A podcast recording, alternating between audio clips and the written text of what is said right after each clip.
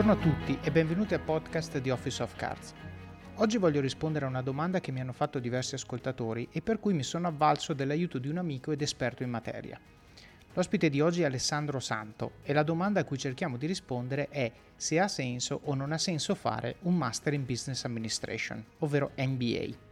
Il motivo per cui ho deciso di chiedere aiuto ad Alessandro è perché lui ha fatto l'MBA a Columbia, a New York, e anche perché è membro di Nova. Nova è l'associazione italiana per i graduati MBA negli Stati Uniti, sono oltre 1500 persone. Quindi ha sicuramente tantissimo da raccontarci sia di prima mano su quello che ha provato lui diversi anni fa quando l'ha fatto, sia per quello che sa essendo parte di questa organizzazione. NBA è una cosa molto controversa, eh, se voi cercate su internet trovate un sacco di persone di successo che ce l'hanno, Satya Nadella, Meg Whitman, John Donahoe, eh, piuttosto che il fondatore di eh, Deliveroo, trovate persone che hanno avuto anche forse più successo e non ce l'hanno, Steve Jobs, Bill Gates, Elon Musk, e poi trovate persone che hanno avuto un approccio magari creativo riguardo all'NBA, come per esempio l'autore Tim Ferris, il quale ha deciso, e trovate il, il, l'articolo nelle show notes, ha deciso di prendere i soldi che avrebbe speso per fare un MBA, nel suo caso ha detto 120 mila dollari perché l'MBA è una cosa molto costosa, e invece che spenderli per fare l'MBA si è preso due anni in cui ha deciso di eh, diciamo, mettere quei soldi a lavoro per conto suo, quindi invece che dire li spendo e faccio un MBA, ha detto magari investo in aziende, investo in formazione, investo in maniera mirata, quindi invece che prendere un pacchetto predefinito da una business school, se l'è fatto lui. Sicuramente approcci molto interessanti, però questa dicotomia, diciamo, questi, questi diversi eh, approcci suggeriscono che forse la correlazione fra l'MBA e il successo non è così netta. E pertanto abbiamo deciso di affrontare il tema con Alessandro.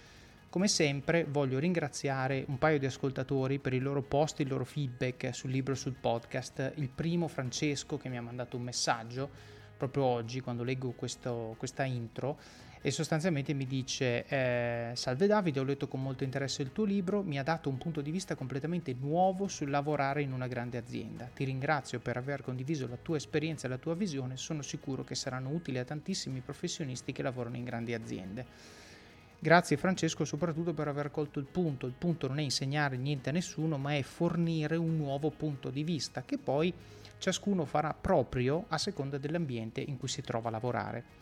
Voglio anche ringraziare Alessandro che invece ha postato taggando Office of Cards e me su LinkedIn scrivendo del libro, sto leggendo Office of Cards, lo raccomando davvero anche se lavori in una startup e non solo in una grande azienda e qui grazie Alessandro per aver colto un altro dei punti fondamentali. Io ho posizionato Office of Cards come libro per chi lavora nelle grandi aziende semplicemente perché ci sono pochi libri dedicati a quel tipo di persone, mentre invece c'è pieno di libri che parlano di startup. Però una delle cose che io credo profondamente è che i principi che ti permettono di avere successo nelle grandi aziende si applicano paro paro anche nelle startup e come dico sempre anche nelle relazioni interpersonali fuori, fuori dall'ufficio.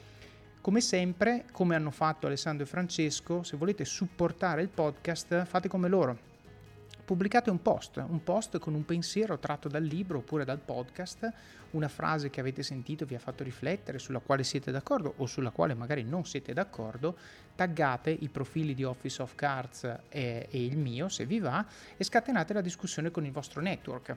Fatelo sia a livello magari personale, quindi con i vostri amici su Facebook e Instagram, sia a livello professionale, quindi su LinkedIn e, e magari Twitter è molto molto importante. Io vedo veramente ogni giorno che questo succede, a parte l'enorme senso di gratitudine nei confronti di chi lo fa, c'è un, uno spike nei download del podcast, quindi questo veramente è molto molto apprezzato.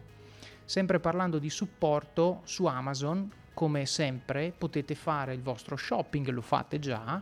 Quello che vi chiedo è se volete supportare questo podcast di passare da Office of Cards prima, quindi it.officeofcards.com barra libri ci sono dei link, eh, no? se volete comprare, farvi un, un, regalo di Natale utile, comprate un libro di quelli suggeriti nella sezione libri di Office of Cards passando dal link che trovate sul, sul blog, in maniera tale che Amazon riconosca a me una piccola commissione. A voi non costa nulla, a me fa tutta la differenza del mondo. E come, come, dico sempre, questo vale sia se comprate i libri, sia se comprate altre cose nella sessione di navigazione. Quindi, per esempio, potete aggiungere quando navigate su Amazon tutte le cose nella vostra wish list, dopodiché passate da Office of Cards, cliccate su uno dei link del libro, comprate il libro e poi comprate le cose nella vostra wish list, Amazon mi riconosce un, una piccola commissione. Ho anche messo un link proprio nella pagina libri, quindi non necessariamente passando eh, dall'acquisto di uno dei libri, ma trovate proprio un link, supportate Office of Cards, cliccate su quel link e finite sull'home page di amazon.it dove potete fare il vostro shopping. Eh, sempre a livello di suggerimenti, libri di Natale, se avete qualche giorno in cui non lavorate, io vi consiglio Principles di Ray Dalio. È un librone, è grosso, e pertanto ci vuole tempo per leggerlo, quindi forse non è il libro che leggerei la sera, tutte le sere eh, durante una settimana lavorativa. Durante le vacanze di Natale secondo me quel libro si presta molto. È un libro scritto veramente bene e eh, dà suggerimenti sia a livello aziendale sia a livello eh, personale.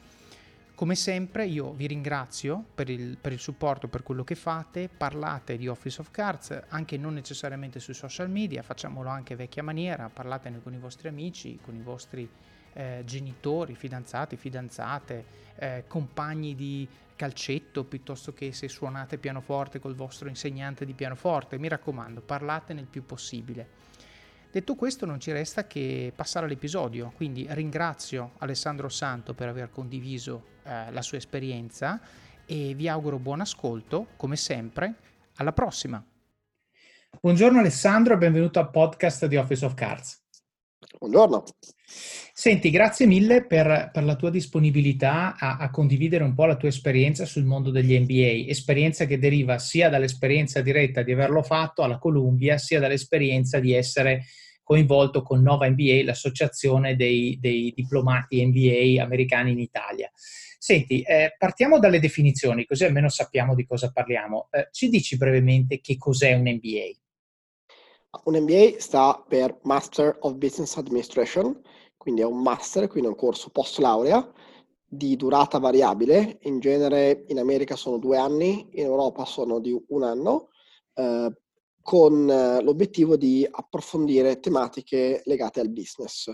Quindi non tanto a economics, economia, come si studia in Italia, quando si fa economia si studia macroeconomia e microeconomia, ma proprio più business.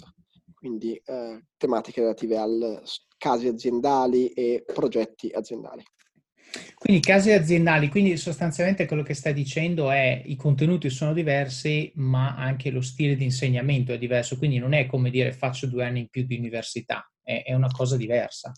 Sì, decisamente. Una delle eh, particolarità forse più importanti di un, di un MBA e in particolar modo per chi fa un MBA in America è il modo di studiare e che cosa si studia. Eh, io mi ricordo quando feci statistica a, in Bocconi che eh, studiai un sacco di formule, un, un sacco di analisi, fo- equazioni, eh, statistica a Columbia, e sto parlando di 15 anni fa circa, è stata prima lezione, aprite il computer e facciamo assieme la media eh, o facciamo assieme la deviazione standard. Quindi sono eh, lezioni molto molto molto pratiche, non si studia la teoria, la teoria si studia all'undergrad, quindi all'università, eh, all'MBA, a un master si fanno analisi specifiche eh, su, su, su, cose che esistono veramente, su casi eh, reali. Mm. Ma questo secondo te, giusto per essere sicuri e eliminare un dubbio, eh, diciamo che secondo me molti ascoltatori hanno, quello che hai appena detto è perché è un MBA o è perché è un MBA americano? Ovvero, se io vado a fare l'MBA della SDA Bocconi o del Politecnico, mi fanno aprire il computer e fare la deviazione standard al computer? Questa è una domanda a cui in realtà non so rispondere perché non ho fatto Bocconi mm. o Politecnico. Penso che in genere l'approccio basato sui casi sia molto americano. In Europa penso che valga comunque un po' più di teoria. Eh, credo che, visto che comunque la NBA nasce in America eh, ormai tanti anni fa, eh, che anche le scuole europee abbiano preso un po' della didattica americana, eh, se non tutta la didattica americana, quindi non mi aspetterei facendo il MIP o Sdabocconi di fare, eh, di studiare statistica o macroeconomia come si studia all'undergrad. Però mh, a, a, che livello sia pratico eh, i corsi MBA europei non lo so. Certo, vabbè, sicuramente per un ascoltatore che magari è interessato a fare questo tipo di esperienza restando in Europa, allora probabilmente il suggerimento è vai a trovare qualche alumnus, possibilmente di quelli recenti, quindi di quelli graduati eh, uno o due anni fa, e chiedi a lui, in modo da avere questo tipo di, questo tipo di conferma, sempre che appunto il metodo di studio eh, pratico sia una cosa che interessa al possibile candidato. Allora, abbiamo capito cos'è. Eh, ci spieghi, eh, secondo te, secondo la tua esperienza, anche e soprattutto attingendo la tua esperienza in Nova, quindi avendone visti veramente tanti di diplomati MBA, a chi si rivolge? Quindi secondo te per quale tipo di profilo l'MBA è una cosa, una decisione intelligente da fare? rispetto invece a quali sono i tipi di profili per cui magari l'MBA può essere una cosa non indispensabile o, uh, o magari addirittura controproducente, non lo so.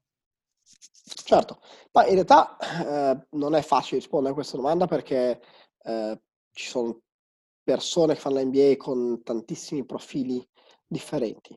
Sicuramente il profilo medio del MBA italiano è una persona che ha studiato economia o ingegneria e eh, dopo un paio di anni sul mercato del lavoro, due, tre, quattro anni sul mercato del lavoro, decide di eh, approfondire certe tematiche o piuttosto vuole fare un'accelerazione uh, nella propria carriera oppure vuole cambiare carriera. Magari ha cominciato a lavorare in pharma e vuole andare a lavorare in consumer goods o altre cose. Quindi eh, questo è il profilo tipico italiano e se vuoi anche americano. Eh, in America eh, i miei compagni di classe erano, era, era, molto più probabile avere la persona che eh, non aveva un background economico o ingegneristico e eh, voleva approfondire certe tematiche, tipo il mio compagno di corso ha fatto sì Harvard, ma aveva fatto letteratura inglese.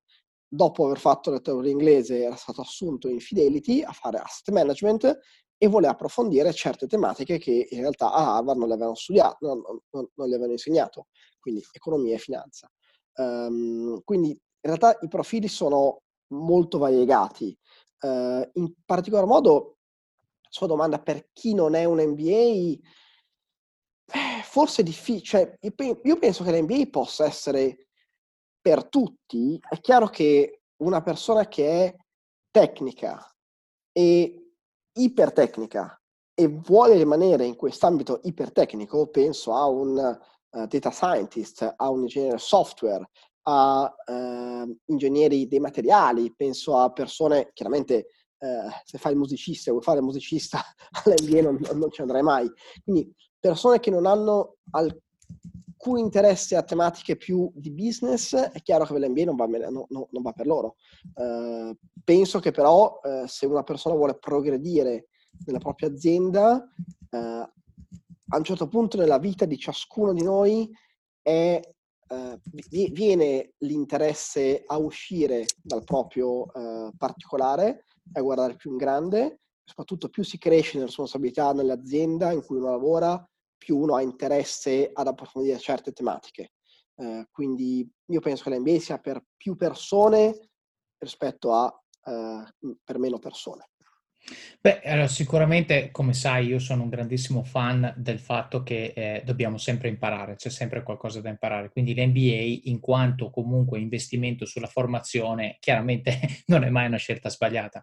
Il downside, magari ne parliamo più tardi, il downside è che costa un sacco di soldi. E quindi il punto comincia a diventare non tanto quanto mi è utile o non mi è utile, perché in, è ovviamente utile. Il concetto è eh, il return of investment di questo tipo di, di, diciamo, di spesa è positivo o no in funzione rispetto a cos'altro potrei fare con quei soldi. E questo l'esempio che abbiamo detto nell'introduzione dove parlavamo di Tim Ferris che ha detto io ho preso l'equivalente di quello che avevo speso nella retta e l'ho speso per fare altre cose, ecco, a questo punto diventa magari un tema non tanto NBA sì, NBA no, ma se non NBA allora cos'altro però chiaramente a questo punto eh, mi trovi assolutamente d'accordo sul fatto che impari cose e ci sono altri benefici che adesso vedremo e quindi è un investimento sensato. Senti, quindi allora hai detto, innanzitutto economia e ingegneria sono eh, i più diffusi profili che si trovano ma non requisiti, quindi vogliamo tranquillizzare coloro che non fossero laureati in questo tipo di discipline,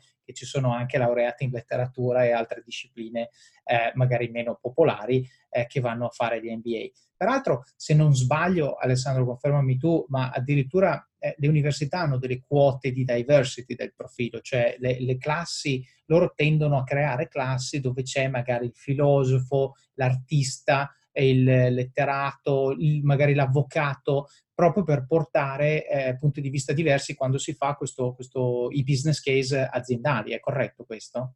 Sì, assolutamente. è forse una delle cose più interessanti dell'NBA essere a contatto con persone che vengono da tutto il mondo, e parlo in particolar modo degli NBA americani, con dei profili totalmente differenti, esperienze di vita differenti. Quindi questo è eh, il, il, network che alla fine è il miglior, eh, la, la, eh, quello che veramente uno compra quando compra un NBA, più che la parte di educazione, è, è la parte più... Cioè, essere a contatto con così tanta diversity è veramente fondamentale.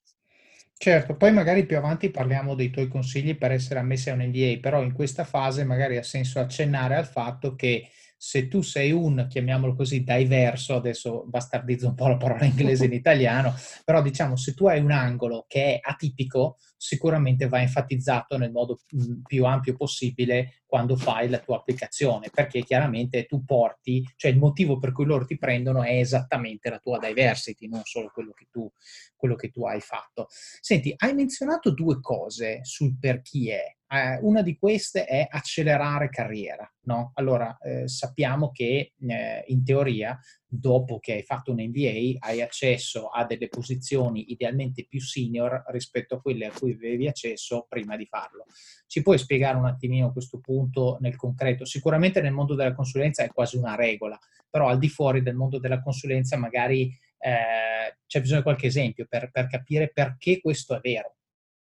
In realtà, oltre a una questione di uh, settore, eh, tu parlavi di consulenza versus non consulenza, è anche una questione geografica, cioè ci sono alcune nazioni dove l'NBA è quasi un requisito, come gli Stati Uniti, per progredire, e altre nazioni dove, come l'Italia, dove l'NBA è percepito come un qualcosa di positivo, migliore, ma non è eh, necessario per, per, crescere.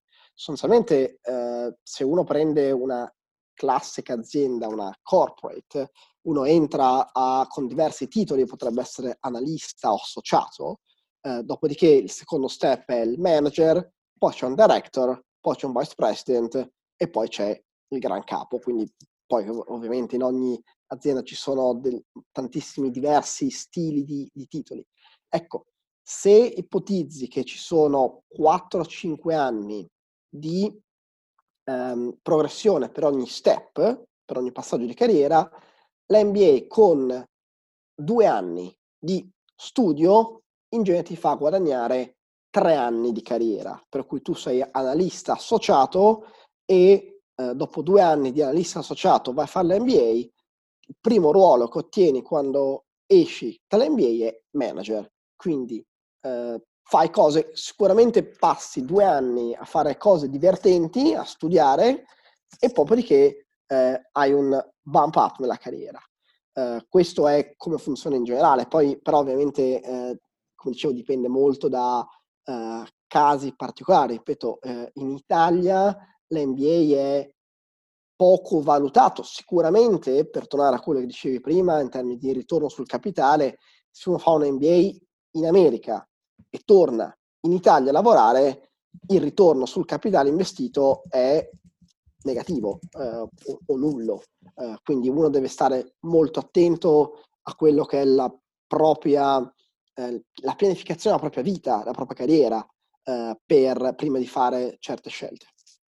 Qui tu stai dicendo, qui stai dicendo play the long game, stai dicendo non, ah, pensare, non pensare all'NBA come una scelta in quanto tale, ma pensalo come trampolino di lancio per quello che vorrai fare dopo. E qui hai accennato una cosa molto importante, ovvero se tu stai pensando di fare l'NBA e poi di ritornare eh, o di ritornare o di stare insomma in Italia, eh, il riconoscimento eh, a valore soprattutto di quel titolo di studio e dello sforzo finanziario che tu hai fatto per poterlo fare è molto più basso rispetto invece se lo fai in un ambiente America piuttosto che altri paesi, giusto?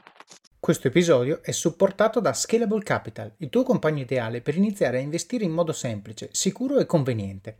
Con oltre 600.000 clienti, Scalable è una piattaforma regolamentata e questo è molto importante ragazzi, perché vi offre una possibilità di investire in azioni, ETF e fondi partendo solo da un euro. Ma perché dovreste iniziare a investire? È semplice. Primo, l'inflazione, che se aumenta di questo passo diminuisce di molto il nostro potere di acquisto. Secondo, se pensate oggi che la pensione che avrete quando ci andate a 80 e passa anni vi permetterà di sostenere lo stile di vita che avete, beh, vi faccio tanti auguri. E il terzo, beh, per chi ne ha, i figli. Io ad esempio ho un fondo per le mie bambine, piani di accumulo per me, investimenti diversificati per obiettivi che hanno orizzonti temporali diversi. Con Scalable puoi dare forma ai tuoi obiettivi di investimento e sfruttare appieno il suo potenziale per far crescere i tuoi risparmi nel tempo.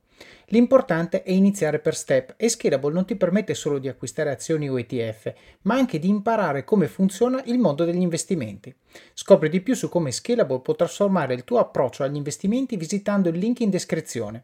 Ricorda, con Scalable il tuo viaggio finanziario può iniziare solo con un euro. Non aspettare, investi nel tuo futuro oggi stesso con Scalable Capital. Sì, decisamente, diciamo, eh, in Italia l'NBA te lo pagano, tra virgolette, solamente società di consulenza, uh, Bain, McKinsey, BCG, e solamente queste tre. Se uno va, investe tanti risparmi in un MBA, poi va a lavorare in KPMG o Ernest Young Italia, uh, penso che il ritorno non ci sia. Uh, se poi uno, dopo essersi fatto i suoi 2, 3, 4, 5 anni, 10 anni a fare slide eh, e a lavorare duro in McKinsey, bene, BCG, eh, poi dopodiché va eh, nell'azienda o, nel, um, o in altri di consulenza, ottiene un valore però è più dato dall'esperienza lavorativa che dal fatto di avere un MBA. Quindi in Italia sì, il, ma in realtà in Italia è un problema più generale, per cui in Italia gli stipendi sono molto più bassi al resto del pianeta. Eh, pianeta. Diciamo, Beh, questa cosa è un po' ampio, però il resto esatto. dell'economia del primo mondo magari sì. Esatto. Certo. E quindi uno si deve sempre chiedere perché cioè, a, a 30 anni ci sono eh, un sacco di persone che guadagnano magari in Italia 40.000 euro l'anno, 50.000 euro l'anno. Leggevo un blog post di eh, qualche giorno fa di una ragazza che al, dopo un anno e mezzo di lavoro a San Francisco guadagnava 90.000 dollari quindi uno, la scelta di rimanere in Italia, uno la fa, eh, probabilmente non è per ottimizzare il proprio ritorno sugli studi, uno a, a queste, alle condizioni generali che vivono, in, che, che, che, ci sono in Italia, uno fa uh, una scelta più di vita economica. Certo, o di qualità del cibo, che è sicuramente molto importante. No, allora, su questo secondo me il tuo punto è molto chiaro, quindi il consiglio per l'ascoltatore è se fai un investimento di fare l'MBA, probabilmente il modo migliore per massimizzarne il ritorno, anche nel caso decidessi di tornare in Italia, è subito dopo l'MBA trovati un lavoro all'estero, che tra l'altro se hai studiato all'estero è facile perché tipicamente l'università ti aiuterà con il placement con, con, aziende locali e successivamente quando hai consolidato la tua esperienza e quindi hai una professionalità da vendere, non solo un titolo di studio, forse allora avrai accesso a dei ruoli in Italia che riconoscono meglio quello che puoi portare sul tavolo. È corretto? Esatto, corretto. Ottimo. E l'altra cosa che invece avevi detto, molto interessante secondo me, è il discorso di cambiare percorso. Quindi a chi si rivolge all'MBA, se tu hai fatto 3-4 anni, 5, 6, 7, un'esperienza di un certo tipo e poi a un bel momento decidi che non ti piace e vuoi cambiare carriera senza possibilmente cestinare gli anni che hai speso a fare quello che poi alla fine non ti piace, l'MBA è un buon modo. È corretto questo? Decisamente, nel senso che se, tra l'altro io sono un, un caso lampante perché eh, ho cominciato l'MBA dopo quattro anni e mezzo in, in, finanza, in borsa, e sono uscito dall'MBA e sono a fare consulenza, quindi industria totalmente differente. Um, Sì, se, uno comincia un percorso, soprattutto in Italia dove tendono a verticalizzarti abbastanza in fretta su un segmento, su, su, su un'attività specifica, a un certo punto si trova che eh, non gli interessa più, eh, un MBA è un modo per, eh, per passare da una carriera all'altra, anche perché l'MBA, soprattutto quello eh, americano classico di due anni, prevede un internship a metà, tra il primo e il secondo anno, in cui uno si cerca un lavoro in un'altra settore, nel settore che eh, ha deciso di eh, guardare come potenziale opportunità e passa tre mesi, ben pagato peraltro, eh, in queste aziende e, e, vede se c'è un fit con, eh, con quello che, che, vuole fare. Tutto, ripeto, senza perdere anni di carriera. Certo, certo, assolutamente. Quindi diciamo questi tre motivi, allora ripetiamoli un attimo anche per sintetizzare. Ideale se vuoi approfondire qualcuno dei temi che viene affrontato nell'NBA, ideale se vuoi dare un'accelerata alla tua carriera, però per accedere a questo tipo di beneficio è meglio eh, restare all'estero o trovare comunque un lavoro all'estero prima di pensare di ritornare in Italia, se quello è l'obiettivo, oppure cambiare carriera, per quindi dare sostanzialmente un'infarinatura generale su tantissimi temi di business che ti permettono di non cestinare gli anni che hai eh, diciamo, eh, trascorso a fare quello che, che poi hai deciso non ti piace più. Passiamo alle parti legate alla struttura, quindi spieghiamo esattamente, abbiamo descritto cos'è, abbiamo descritto per chi è, per chi non è, però mi sembra il caso di parlare di, eh, di approfondire sul come è strutturato. Abbiamo parlato di, del metodo di studio eh, sicuramente più pratico, più mani in pasta. Abbiamo parlato di come la diversity diventi poi un asset che viene utilizzato e quindi che ti insegna anche a interfacciarti con professionalità diverse, persone diverse, culture diverse, lingue probabilmente diverse, eccetera, eccetera eh, però secondo me è importante spendere un minuto per descrivere esattamente come è strutturato l'MBA e magari quali sono le cose da guardare per un candidato che decide di farlo e quindi magari come valutare una scuola rispetto a un'altra scuola, eh, le, le, enfasi che vengono date magari su alcuni aspetti da parte di un istituto piuttosto che un altro. Se puoi espandere un po' su questo punto per chiarire, per chiarire un po' l'aspetto. Certamente. La prima scelta è la durata forse la durata è la scelta più importante. Eh, come dicevo, in America la maggior parte degli NBA, penso tutti quelli eh, più importanti, è, eh, dura due anni, quindi comincia a settembre, eh, studi fino a giugno dell'anno dopo, hai tre mesi di internship, ricomincia a settembre e poi la graduation è a giugno dell'anno dopo, quindi in totale sono um, 20, 20, mesi, 21 mesi. Uh, in Europa eh, la maggior parte dell'NBA è di un anno, in SEAD per intenderci è un anno con diversi intake, uno può cominciare a dicembre, può cominciare a settembre o se non sbaglio hanno anche un intake ad aprile. Quindi la prima scelta, e la durata ovviamente si eh, vede su, anche sui costi, nel senso che eh, in SEAD se non sbaglio costa 80-90 mila euro l'anno, però è un anno solo. Columbia, quello che ho fatto io, eh, costa 75 mila dollari, se non sbaglio, l'anno, però sono due anni e qui il totale è 150 mila dollari, che è molto più alto. E questo, giusto per essere chiari, è la retta, cioè da lì in poi poi devi pagare l'alloggio, il mangiare, il muoverti, giusto? Questa è la retta e poi bisogna pagare un sacco di altri soldi in più. Gli altri soldi in più dipendono moltissimo da come vivi. Eh, nel mio caso, eh, quando ho fatto io nel 2005 la retta di Columbia era 45 mila dollari l'anno, se non sbaglio, e quindi in totale 80 mila, no, 90, e uh, i miei costi living expenses sono state altri 40 mila, 50 mila. Uh, New York costava molto di meno di allora, uh, adesso recentemente sono tornato a New York, ho trovato una città veramente carissima, Uh-huh. Eh, io avevo scelto di vivere on campus, quindi un alloggio che ti dà l'università, che aveva ah, dimezzato il, costo del, del, del, vivere, però evidentemente eh, io ho vissuto a New York come secondo me deve essere vissuto a New York a ben sette anni, quindi uscendo fuori abbastanza spesso. Altre persone eh, non uscivano abbastanza spesso, quindi dipende moltissimo da, da come vivi. Poi Columbia ha un vero vantaggio che è essere New York, che è la città che non dorme mai. Eh, non sei in un campus. Se tu vai a Stanford, Stanford è Palo Alto, è un campus, Palo Alto, per quanto sia una cittadina molto carina, eh, hai, una, hai, una, strada lunga un chilometro dove ci sono qualche ristorante, qualche locale, se no devi andare a San Francisco, che comunque sono 45 minuti di treno, oppure avere la macchina.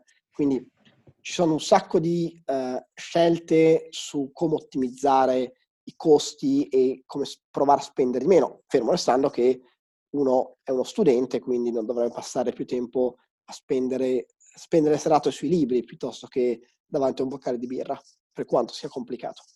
Certo, quindi eh, diciamo per riassumere, eh, raddoppi più o meno il costo della FICO, il costo of living. Ovviamente il costo of living è molto flessibile perché chiaramente puoi decidere di mangiare al ristorante piuttosto che di ordinarti Domino's pizza tutti i giorni, puoi decidere se andare fuori piuttosto che no, però comunque se scegli una città costosa, chiaramente questo impatta sulla scelta. Va bene, quindi tornando invece alla domanda, stavamo parlando della scelta, come è strutturato Tipi. Allora, primo criterio, durata. Secondo criterio, a questo punto l'hai più o meno menzionato, ovvero scegli una città che ti puoi permettere, perché altrimenti se vai a New York e non esci mai di casa, tanto faceva andare nel Wisconsin probabilmente e spendevi molto meno.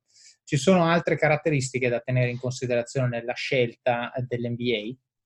Ma il criterio principale comunque è quello del ranking, eh, okay. nel senso che ci sono tantissimi rankings dove, di, di, di, NBA, eh, più, più importanti sono Bloomberg, Business Week, Financial Times, ma ce ne sono su, su ogni rivista economica ci sono rankings e eh, uno, uno, quando va a fare l'NBA compra anche il brand, anzi, compra soprattutto il brand della scuola. Una volta che uno è stato ammesso, e questo è il vero problema, per cui di 100 che applicano ne prendono 10 o meno in alcuni casi. Una volta che è stato ammesso, tu hai, diciamo, le, le, nell'NBA non ti bocciano, uh, all'NBA vieni comunque promosso, meglio o peggio, ma vieni comunque promosso e da quel momento in poi sei un graduato della X scuola, no? Di Columbia, di Harvard, di Stanford, di Bocconi. E quindi quel nome, che è più o meno prestigioso, viene associato al tuo nome. Prestigioso sia a livello geografico che di settore, per cui nel mio caso quando feci Columbia scelsi non solo perché era New York, ma anche perché era una scuola con un importante nome nella finanza, che era il mio settore di provenienza, che era quello che ah, pensavo di che avrei fatto in futuro. Eh, al contrario, Harvard è molto più importante nel general management, non solamente nella finanza. Poi eh, laureati di Harvard hanno fatto più o meno tutto se uno fa Stanford e non è interessato a eh, tematiche relative alla tecnologia e al venture capital e alla digitalizzazione, allora evidentemente non deve fare Stanford. Ugualmente per l'Italia Bocconi insiste su quelli che sono un po' i core values e, e le, le, le, industrie rilevanti del, de, de, dell'Italia, quindi fashion, uh, luxury goods e uh, consumer goods. Quindi questo è, è un altro dato molto importante. Certo, quindi per riassumere ci sono due aspetti che hai menzionato. Il primo è il focus sul tema che, la, che, l'università mette, quindi se un'università è finanza come focus e a te interessa finanza, allora vai a prendere London Business School, Columbia, eccetera. Se il focus invece che vuoi dare alla tua carriera, quindi tornando anche al punto di prima, se vuoi cambiare percorso, magari diventare un esperto di digital, allora magari vai a Stanford. Eh, quindi eh, sicuramente va fatta una ricerca da parte del possibile candidato su eh, qual è il focus che l'università dà sui vari temi in modo da matchare non quello che sai fare, ma quello che vuoi andare a fare, che è la cosa più importante. E poi l'altra cosa che hai detto tu, secondo me è molto importante anche chiarirla, i, le università dell'NBA è difficile entrare, ma poi si esce. Non è un'università dove appunto eh, puoi cannare l'esame, a meno penso veramente di, di fare delle cose clamorose, eh, però a questo punto cambia completamente il criterio con cui le scelgo, perché non, non, devo andare a scegliere una facile, tra virgolette, come università, perché poi si esce sempre, ma devo andare a sceglierne una in cui io sostanzialmente ho possibilità di essere ammesso, perché altrimenti questo mi crea dei problemi, eh, perché altrimenti mando tutte le mie lettere prima delle varie scadenze e poi non mi, assum- non mi prende nessuno, alla fine ho perso, ho perso tempo. L'altro criterio che tu hai menzionato, molto importante, è il ranking, no? proprio perché l'NBA sostanzialmente è una medaglietta, no? perché impari dei contenuti, ti fai il network, sicuramente molto importante, però alla fine è una medaglietta che dice laureato A, graduato A, e ovviamente se tu sei graduato in una delle scuole in cui è molto difficile entrare, diciamo, l'implicazione è che sei bravo. Questa poi, vero o non vero, questo va a decidere, però ovviamente se sei uscito da Harvard, in teoria eh, sei più figo di uno che è uscito, torniamo all'esempio di prima, dal Wisconsin, che magari è a metà della classifica delle università. No? È corretto questo, questa sintesi? Sì, decisamente. Ottimo. Senti, passiamo al, a un'altra domanda che secondo me è importante per, per gli ascoltatori, che sono eh, sostanzialmente i miei ascoltatori, sono su un range di età abbastanza ampio. Quindi esiste e può essere troppo tardi per fare un MBA, perché troppo presto ne abbiamo più o meno parlato, devi avere qualche anno di esperienza, altrimenti comunque le università non ti prendono, per carità si può sempre applicare, però l'applicazione costa dei soldi e farla quando sai che non ti prendono probabilmente non ha senso. Uh, e quindi, l'hai detto prima, 3, 4, 5 anni di esperienza lavorativa eh, comincia a diventare eh, papabile per, per, essere ammesso. Però esiste il troppo tardi, secondo te?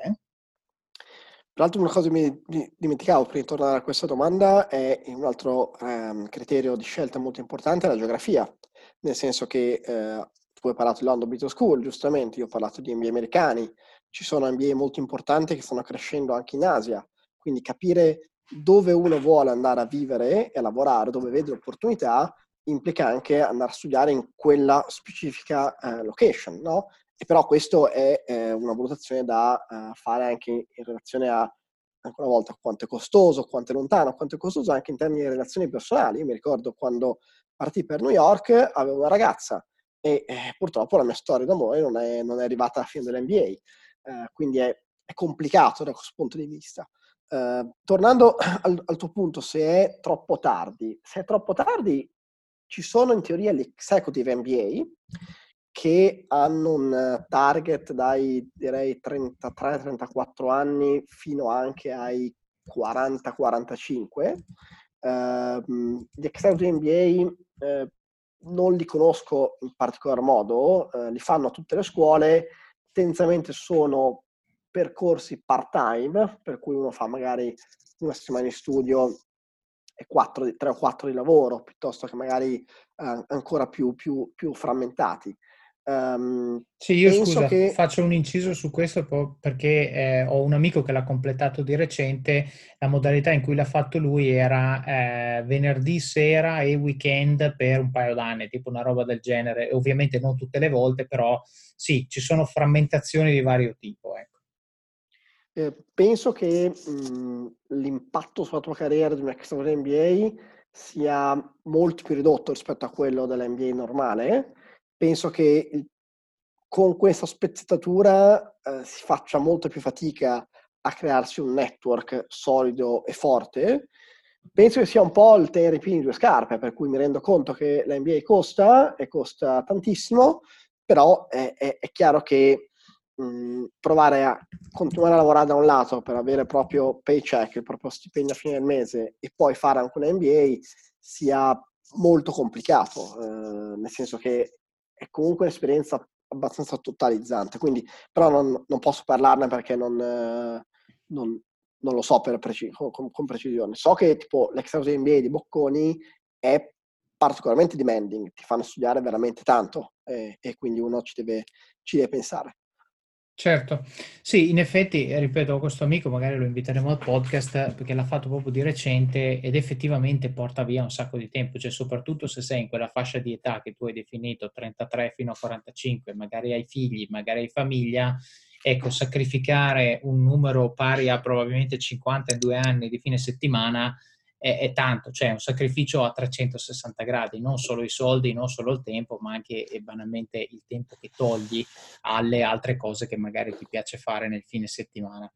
E però, però, probabilmente una cosa che va detta è, eh, almeno la mia speculazione, poi dimmi se ha senso, probabilmente l'età avanzata può essere un angolo di diversity. Cioè, se c'è un motivo per cui tu adesso a, non so, 40 anni vuoi andare a fare l'MBA, non l'executive, ma l'MBA di Stanford, se c'è un motivo e se tu hai una storia da raccontare, probabilmente questa dal comitato di ammissione potrebbe essere vista come un elemento che porta diversity nella classe. Può essere?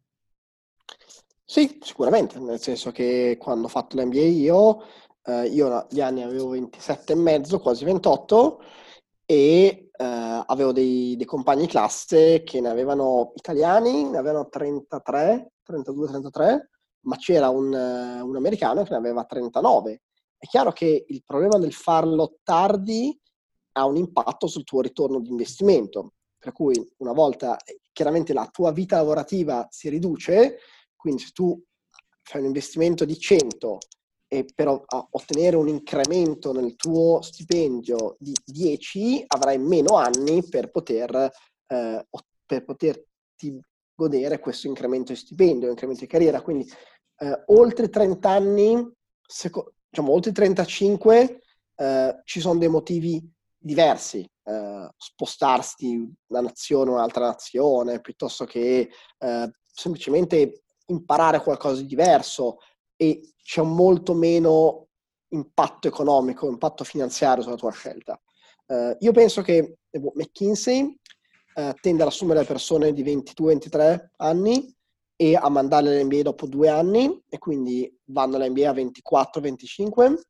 Penso che sia presto eh, e lo vedi perché sono più giovani, per quanto McKinsey sia un'enorme, una fantastica scuola soprattutto quando sei in tenera età e, e, e impari tantissimo, eh, tendenzialmente sono comunque hanno, hanno, meno esperienza di vita reale e quindi eh, forse ottengono meno benefit da questa diversity, avere una classe con così tante esperienze. Penso l'età giusta sia tra i 26, 27 e i 30, 31. Certo. Senti, voglio farti una domanda provocatoria, perché siccome ne abbiamo parlato due o tre volte della consulenza, eh, e la consulenza l'NBA te lo paga, eh, purché al ritorno dall'NBA tu stia in consulenza per, per un po' di tempo. La domanda che ti voglio fare io è questa. Secondo te, se l'azienda non lo pagasse, lo farebbero tutti i consulenti? Sotto costo 1 euro. Fino all'11 maggio lo Smart TV LG OLED Evo Gallery Edition 55 pollici più il piedistallo insieme a 999 euro perché 1 euro batte forte sempre.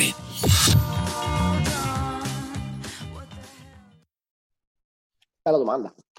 Uh, beh, in realtà comunque il fatto di dover rimanere in consulenza per almeno due anni eh, ti vincola abbastanza, per cui è vero che ti, ti anticipano i soldi, però in realtà tu poi eh, li dai indietro, più o meno, meno con la tua vita. Um, Bain Italia, quando uh, passai io uh, il mio periodo in Bain, non sponsorizzava e infatti la maggior parte, me, mentre in McKinsey è quasi un requisito, uh, in Bain la maggior parte degli analisti, um, degli AC o senior AC, non faceva l'NBA. Uh, penso che gli NBA in Bain fossero mol- molto pochi. Quindi lo fa lo stesso? Mm, direi di no, nel senso che è chiaro che il fatto che la tua azienda sponsorizzi ti, ti semplifica molto le cose, perché stiamo parlando, come ho detto prima, di un sacco, un sacco di soldi. Soprattutto, eh, ripeto, è, una, è, anche una scelta geografica. È, è, chiaro che se uno è in, eh, in un'azienda, se lo deve finanziare e torna in quell'azienda, probabilmente tornando in quell'azienda non fa neanche un progresso di carriera e, e quindi uno si trova con cash out di 200.000 euro e voglia a, a, fare il ritorno di, quel, di quell'investimento. Quindi è, è, una scelta abbastanza disruptive per una persona, per cui uno deve voler cambiare nazione se, se in Italia, eh, magari segmento, eccetera. Non, non è facilissimo, non è facile. Certo, certo. E senti, parliamo di, di consigli pratici. Eh, quindi supponiamo che a questo punto un, una persona decida che gli interessa, ok, voglio, voglio provarci, voglio vedere di fare l'MBA. Hai qualche consiglio uh, per quanto riguarda tutto il processo di application, quindi l'application in quanto tale, ma anche cose da fare, cose da non fare, cose da dire, cose da non dire, eccetera, eccetera, per massimizzare le probabilità di essere accettati? Primo commento è che è un processo lungo, lunghissimo ed estenuante. Ti fanno fare un test che si chiama GMAT, che è Graduate Management Admission Test, se non sbaglio, che è un test computerizzato, te lo fanno fare a tutte le scuole eh, importanti, ed è un test in inglese. Preparare il GMAT è complicatissimo, perché il test in sé per sé è semplice, eh, bisogna sapere molto bene l'inglese, molto, molto bene, in termini di logica e understanding, non la grammatica inglese che ti insegnano in Italia. Eh, bisogna sapere molto bene la matematica, ma non le equazioni differenziali, bisogna sapere le potenze e, e le cose che si studiano al liceo, però bisogna saperle molto bene perché è un test di, sembra, 4 ore quando lo faccio io, ed è stressante. Il GMAT è fondamentale, nel senso che con un GMAT di un certo stand puoi avere accesso a scuole di un certo standing.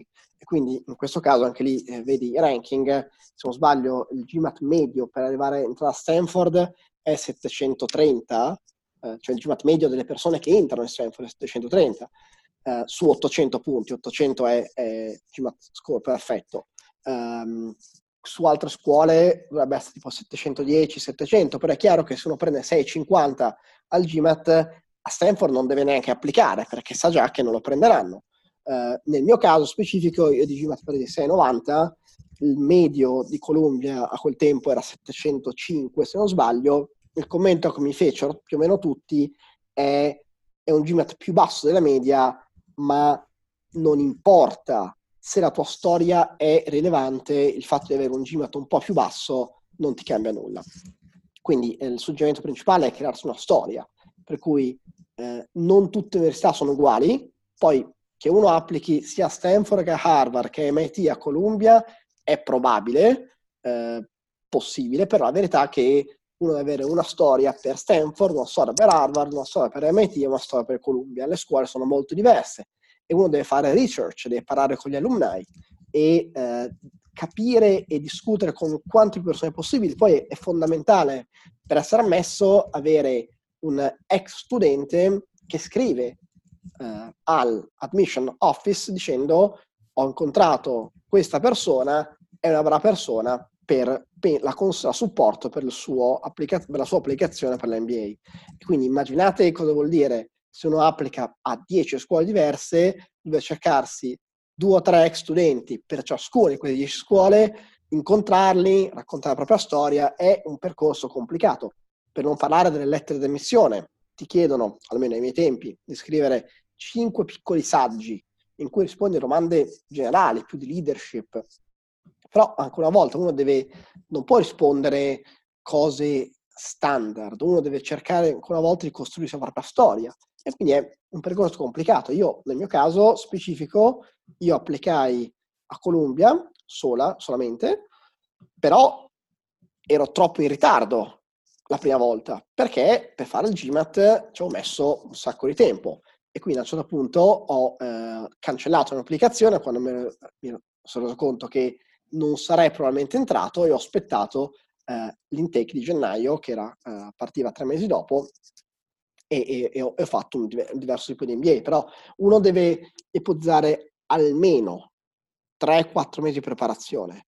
E considerando che eh, l'application period per entrare a settembre in un dato anno, quindi ipotizziamo settembre 2020, eh, comincia l'application period, comincia a gennaio e uno deve applicare per primo, uno deve cominciare a pensare all'MBA all'estate dell'anno precedente, quindi è un percorso molto complicato. E poi in questo caso sto parlando delle università top americane. È ovvio che per altre università eh, i criteri magari sono un po' più laschi, c'è un po' più tempo, eh, però è un percorso diciamo, complicato.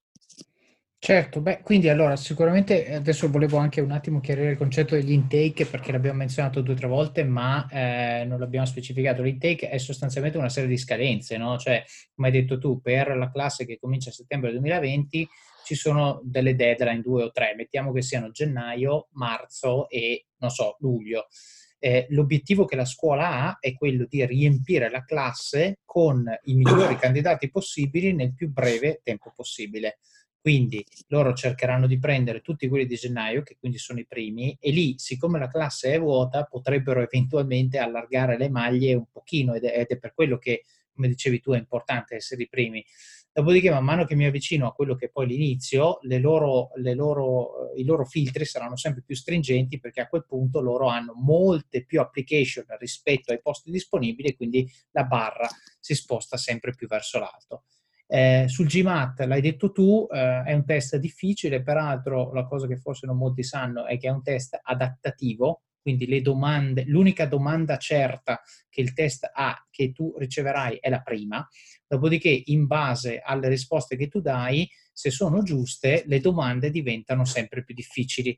Quindi è eh, assolutamente molto importante azzeccare le prime, perché dicono eh, che eh, il peso anche delle prime determina dopo 10 domande su 40, adesso non ricordo quante sono, ma mettiamo 10 domande su 40, determinano già entro 20 o 30 punti dove andrai ad atterrare. Quindi anche l'altro consiglio che davano era spendi molto più tempo sulle prime perché se sbagli una di quelle eh, vai eh, sostanzialmente a compromettere il test eh, per, per sempre. Eh, l'altra cosa che hai detto, io sono due consigli pratici che do sempre per quanto riguarda invece il curriculum, quando uno cerca lavoro, però vedi che si applicano anche in questo caso. Il primo è non avere una storia generica, ma avere una storia specifica per ognuna delle scuole a cui applichi, cercando di relazionarti il più possibile a quelli che sono i valori di quella scuola. Quindi se tu applichi ad Harvard, magari andare a leggere qual è la loro mission, qual è il loro credo, qual è il loro motto e nelle tue lettere di application casualmente menzioni queste cose come valori che anche per te sono importanti, che tuo papà ti ha insegnato da piccolo, eccetera, eccetera, sicuramente sono cose per quanto magari un po' impostate, che però aiutano eh, il, il, la persona di là non tanto a capire che tu stai raccontando una balla, ma a capire che tu hai fatto ricerca, che è la parte importante. il terzo aspetto, parlare con gli alumni. Io dico sempre, quando tu vuoi andare a lavorare in una particolare azienda, cerca, se possibile, di parlare con gente che ci lavora per capire esattamente quali sono i pro e i contro, come funziona la dinamica aziendale, eccetera, eccetera. E qui è la stessa cosa. Quindi non andare all'università completamente al rischio totale, quindi sostanzialmente dire eh, mi piace Columbia perché è New York, perché magari poi parlando con persone che l'hanno fatta scopri che eh, quel tipo di università rispetto ad altre non ti piacerebbe. E quindi eh, è molto importante eh, parlare con gli alunni in questo, in questo, senso. E ovviamente diciamo eh, da un lato parlando con gli alunni tu raccogli informazioni dall'altro dai informazioni. E quindi sostanzialmente l'alumnus con cui hai parlato poi scriverà magari un rapporto, un resoconto eccetera eccetera sempre più specifico Uh, e che, che, che, massimizza le tue probabilità di essere preso. Senti, abbiamo parlato anche di uh, costi. Allora, la domanda è, se costa 200.000 euro, devo pagare 200.000 euro o ci sono dei modi che mi aiutano a ridurre l'impatto economico della scelta di fare l'MBA, secondo te? In realtà pochi, in Italia soprattutto, eh, mentre in America eh, gli student loan sono eh, molto diffusi perché anche quando uno fa l'università normale, in genere si sposta e si finanzia eh, con dei prestiti e quindi questi stessi prestiti per gli studenti undergrad sono stati replicati eh, per gli studenti graduate. Eh, in Italia in realtà eh, non siamo abituati a, a, prendere prestiti per studiare all'università perché costa pochissimo eh, in genere e quindi ci sono pochissime istituzioni che offrono dei finanziamenti. Una di queste è Banca Sella, che offre, se non sbaglio, 30.000 euro, 40.000 euro di prestito d'onore, per cui uno li prende senza garanzie e eh, li può restituire dopo X anni eh, in maniera molto molto flessibile.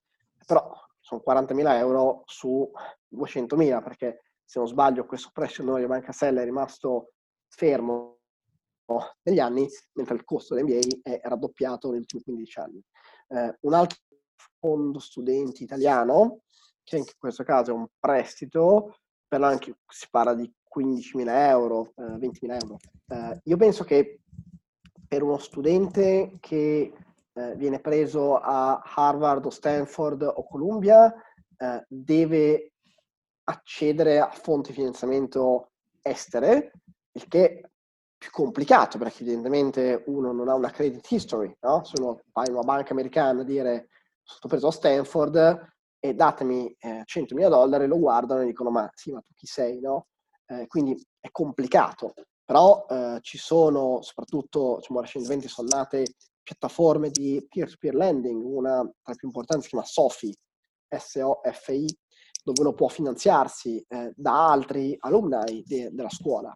Uh, quindi se uno è un po' uh, curioso e cerca online, ci sono un sacco di uh, opzioni. è complicato, ovviamente, il fatto che uno è italiano complica abbastanza le cose. Però non, mi sembra a volte di avere un approccio un po' più negativo verso un'esperienza che, è, eh, che io consiglio in maniera molto molto forte, è un'esperienza eh, transformational, eh, cambia veramente il modo di eh, approcciare la vita sotto tanti punti di vista. E quindi um, uno, perché, per quanto uh, il costo sia alto, ci sono sempre i vari rankings un sacco di ehm, analisi su quello che è il ritorno sul capitale investito.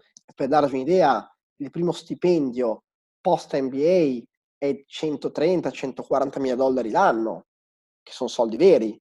In Italia probabilmente sono 80 mila euro, 90 mila euro. E quindi è chiaro che se uno ne prende 30, adesso 35, e poi ne prende 80, in 4-5 anni si ripaga l'MBA eh, chiaramente ne prendo 80, 90 solamente in certe aziende, non, non in tutte. Quindi um, diciamo che è un'esperienza che costa tanto, ma che se ben congegnata, ben organizzata, ti restituisce tanto. E soprattutto ti restituisce tanto al di là del puro aspetto economico, finanziario, anche da un punto di vista umano. Certo, perché parlavamo appunto del, delle amicizie, delle connessioni, le esperienze, anche insomma vivere magari in una città straniera. Come hai detto prima, tra l'altro, non focalizziamoci sempre sull'America perché adesso stanno crescendo molto bene anche dei master in Asia che probabilmente ti aprono la porta a quello che è un mondo a cui oggi in Italia hanno accesso pochi in maniera strutturata. Quindi probabilmente se uno vuole fare un master pensando al futuro, andare a studiare magari a Singapore o Hong Kong eh, o a Shanghai può essere addirittura meglio perché i prossimi dieci anni le collaborazioni Cina-Italia cresceranno probabilmente più di quelle dell'America, banalmente, no? Quindi può essere anche un modo per dire vado a impararmi la lingua, vado a impararmi la cultura, vado a impararmi a, a relazionarmi con quel tipo di mondo. Secondo me il concetto interessante che, che tu hai toccato riguarda eh, l'ultima cosa che hai detto, cioè la scelta dell'NBA in quanto chiave d'accesso ad un futuro strutturato in maniera diversa e pertanto va fatta pensando a quello che sarà il post, no? Quindi poi scelgo la scuola, ma prima devo pensare a cosa voglio fare dopo, in modo da massimizzare il ritorno. Quindi, come hai detto tu, parlando sempre di numeri, se tu hai uno stipendio di boh, 50k, adesso uso numeri facili, 50k prima dell'NBA, fai l'NBA, poi vai a lavorare in America, probabilmente lo stipendio post NBA sarà 100, che per i primi 2-3 anni probabilmente buona parte di questi soldi andranno a ripagare il mutuo, però poi hai 32, 33, 34 anni prendi 100k, quindi poi per i successivi 35 anni della tua vita lavorativa quello è il punto di partenza. Quindi sostanzialmente qui stiamo parlando di una sorta di vantaggio compound, no? Cioè io per 5 anni probabilmente sarò messo peggio perché prima di tutto mi faccio due anni a debito, poi lo stipendio viene completamente mangiato da ripagare il debito, ma quando ho finito a quel punto sono su una piattaforma molto più alta da cui indietro non torno a meno che non sia eh, una mia decisione ovviamente no? quindi questo probabilmente è il senso prospettico anche nell'ottica di dire l'NBA non è una decisione che io faccio oggi per domani, ma è una decisione che io faccio oggi per i prossimi 10, 15, 20 anni di benefici, non certo per eh, appunto migliorare nei prossimi due, perché di fatto peggiore, è corretto? Assolutamente. Assolutamente. Senti, eh, supponiamo adesso, giusto per arrivare anche verso la conclusione di questa, di questa, esplorazione sul tema, supponiamo adesso che io abbia il mio cappellino nero, la toga con la frangetta gialla e mi sia graduato con l'NBA. A quel punto cosa succede? Direi che vai in vacanza, nel senso che la prima esperienza più o meno per tutti i miei che conosco dopo, dopo la graduation è un bel viaggio in giro per il mondo da qualche parte. Um, cosa succede? Succede che in, il recruiting comincia prima, uh, molto prima, per cui il recruiting comincia a settembre dell'anno precedente alla sua graduation, quindi ti laurei a maggio 2020, adesso stai già intervistando a manetta per trovare un lavoro. Quindi se l'economia ti dà una mano, eh, per cui non è il 2008-2009 dove tutte le persone che cercavano lavoro sono rimaste più o meno senza niente, ma eh, come questi anni dove eh, l'economia sta tirando direi molto bene in tantissime nazioni, eh, in teoria per gennaio, febbraio è già il tuo contratto di lavoro firmato con un signing bonus che in genere è 30-40 mila dollari, quindi sono soldi concreti, e sai già che eh, in una data che tendenzialmente è agosto, se la vuoi lavorare per le corporate che hanno un processo di intake per i post MBA piuttosto strutturato, quindi verso metà agosto cominci a lavorare. Eh, magari hai deciso di, diciamo, non, non, non è andato bene il recruiting nella parte del periodo invernale, oppure vuoi cercare altre cose, che, oppure eh, vuoi lavorare per aziende che non hanno un uh, recruiting process strutturato, come potrebbe essere quella corporate, quindi so, fondi di venture capital piuttosto che startup. E in questo caso il recruiting va avanti molto più, più tardi, per cui intervisterai a marzo, aprile, maggio, giugno per dei lavori che magari possono cominciare a eh, luglio. Quindi eh, a seconda di quello che è la tua scelta di carriera, corporate versus non corporate, il recruiting ha diversi, eh, diverse fasi diversi approcci. È chiaro che eh, nel caso che tu hai a novembre-dicembre abbia già firmato per Goldman Sachs e sai già che ad agosto eh, andrai a lavorare a 150.000 dollari più bonus di 50.000 sign-in più bonus alla fine di altri 100.000 se l'anno va bene, allora sei tranquillo, gli ultimi sei mesi di NBA te li fai eh, diciamo, divertendoti eh, più che studiando. Eh, in genere sì, comunque la domanda che cosa succede dopo si torna a lavorare.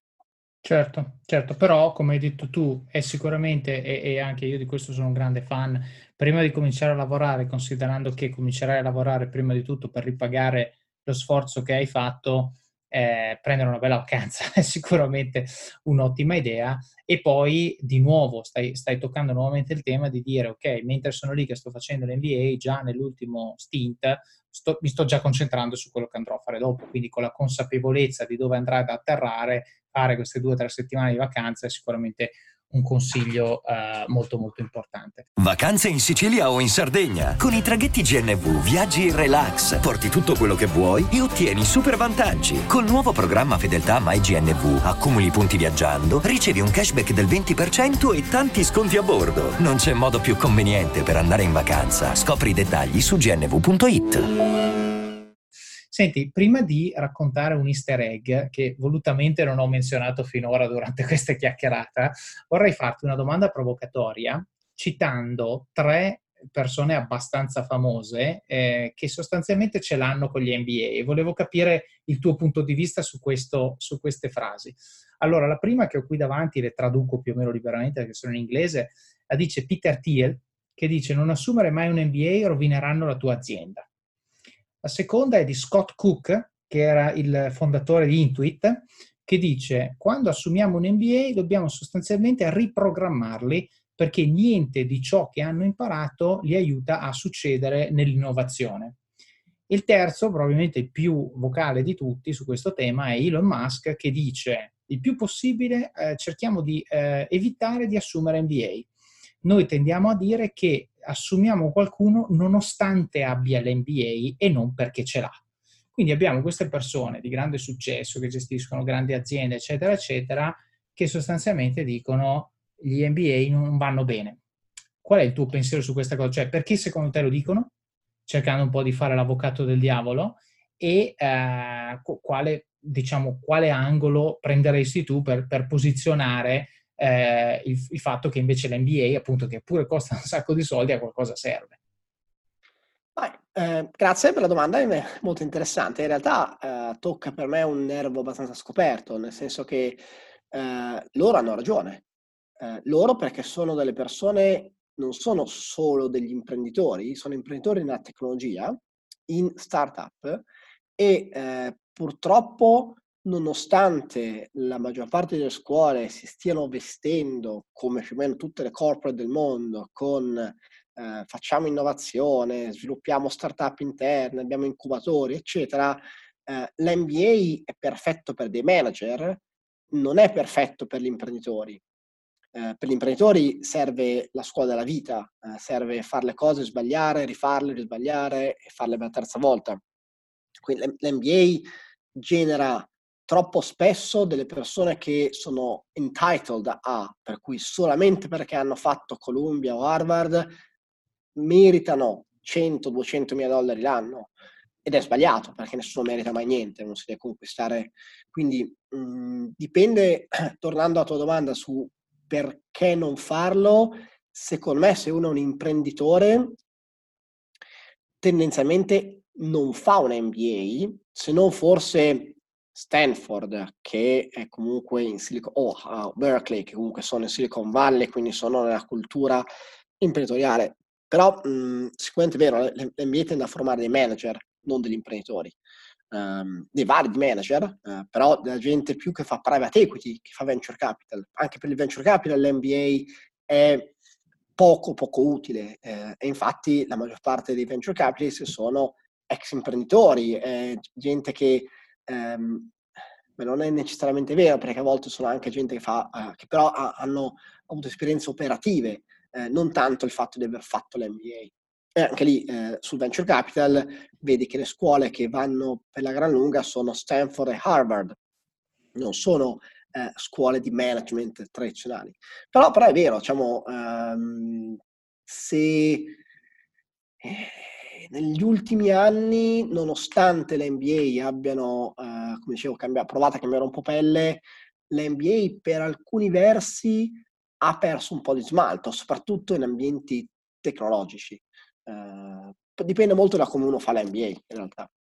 Cioè non si è evoluto con lo stesso passo con cui si sono evolute invece le esigenze di recruiting di, di aziende che operano nel settore del tech. Questo è un po' il punto che stai facendo, no? Sì al, tempo stesso però c'è, eh, se uno vede che le rette sono aumentate del doppio in 15 anni, è perché c'è un enorme afflusso di eh, MBA, che, di studenti che vogliono venire da altre nazioni perché vogliono studiare queste tematiche, no? Penso alla Cina, penso all'India, penso a altre nazioni, America Latina, che vogliono avere accesso a queste tecnologie di management ehm, che prima non avevano. Quindi questo ha, ha, ha fatto push, ha, fatto, ha aumentato diciamo, i, i, i, costi per gli studenti. Certo, Beh, e poi l'altro effetto indotto di quello che hai appena detto è sicuramente stanno alzando i prezzi perché insomma, eh, economia 101, se alzano i prezzi vuol dire che la domanda è superiore all'offerta. E, e quindi ovviamente loro stanno eh, mungendo perché dicono non vogliamo troppi laureati, vogliamo piuttosto alzare l'asticella, ce lo possiamo permettere, quindi chiediamo più soldi.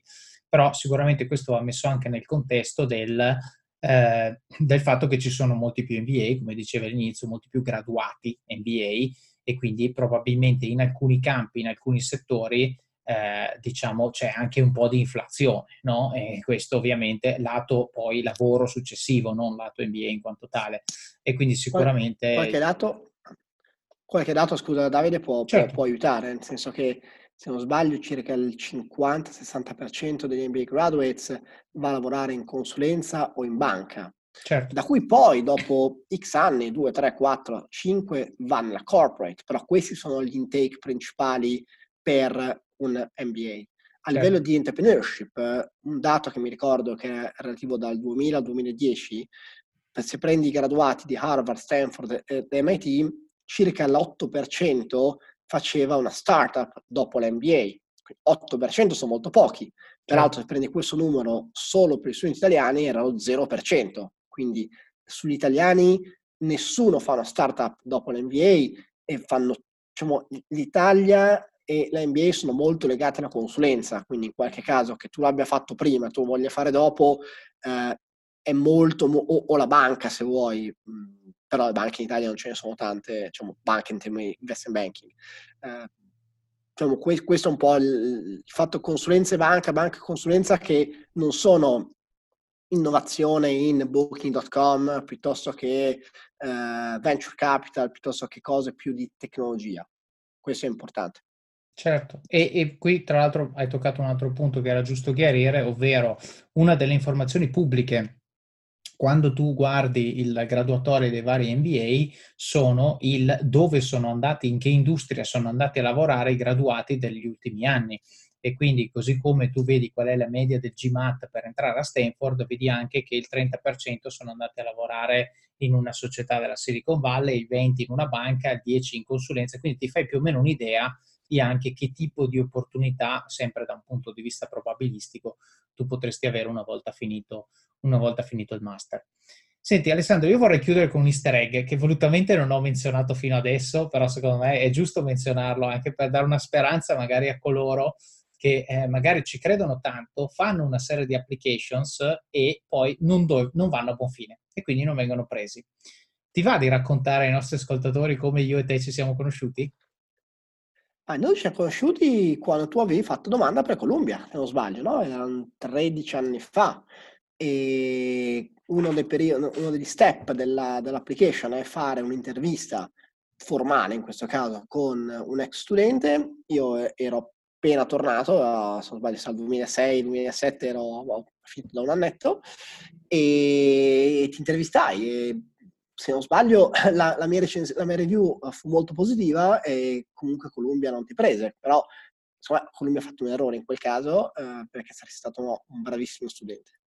Grazie, sì, l'aneddoto è esattamente questo. Io quell'anno, era 2007, ho fatto application a eh, Columbia, Stanford e Harvard. Stanford e Harvard mi hanno bocciato su carta, Columbia mi ha fatto arrivare all'intervista con te, che pure è andata bene, e poi non mi hanno preso eh, quello che avrei potuto fare era demoralizzarmi, e che per un periodo è stato il caso, eh, oppure riprovare l'anno dopo, oppure riprovare ad alzare il mio GMAT, oppure riprovare altre cose. Invece ho deciso di non fare niente e poi quello che è successo eh, diciamo è storia, si vede sul mio profilo LinkedIn, andate a vedere dopo il 2007 cosa è successo, più o meno eh, questo, questo, è chiaro. Quello che voglio dire agli ascoltatori è che eh, il fatto che magari uno creda tantissimo nel fatto che l'NBA è la svolta assolutamente della vita, come abbiamo detto, in molti casi lo è, però lo è non tanto perché l'NBA in quanto tale, ma lo è perché l'NBA è una cosa difficile da fare.